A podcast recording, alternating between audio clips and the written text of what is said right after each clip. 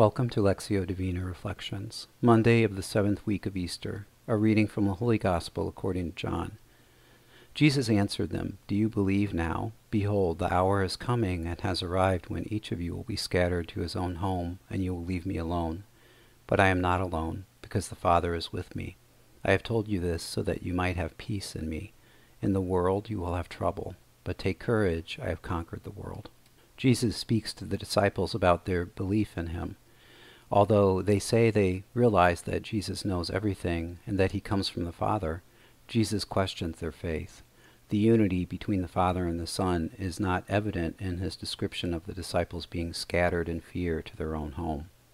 In their heads, they believe in Jesus' divinity, but because of the division that fear will stir up in them, their conviction will mean, as Jesus says, You will leave me alone.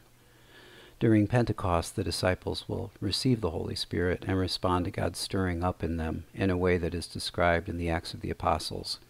When they heard this, they were baptized in the name of the Lord Jesus. And when Paul laid his hands on them, the Holy Spirit came upon them, and they spoke in tongues and prophesied. To share in the unity of the Father and the Son, how can I make myself always receptive to the work of the Holy Spirit? God, help me understand that the love you and Jesus share you desire me to share in as well. There is no limit to your generosity. Just as Jesus is not alone because you are with him, he wishes the same for me, offering peace and strength. As Jesus said to the disciples, I have told you this so that you might have peace in me. In the world you will have trouble, but take courage, I have conquered the world. But the limits of my perception see only a small part of your love and filter its purity, much like a prism breaks up pure sunlight into many splinters of light.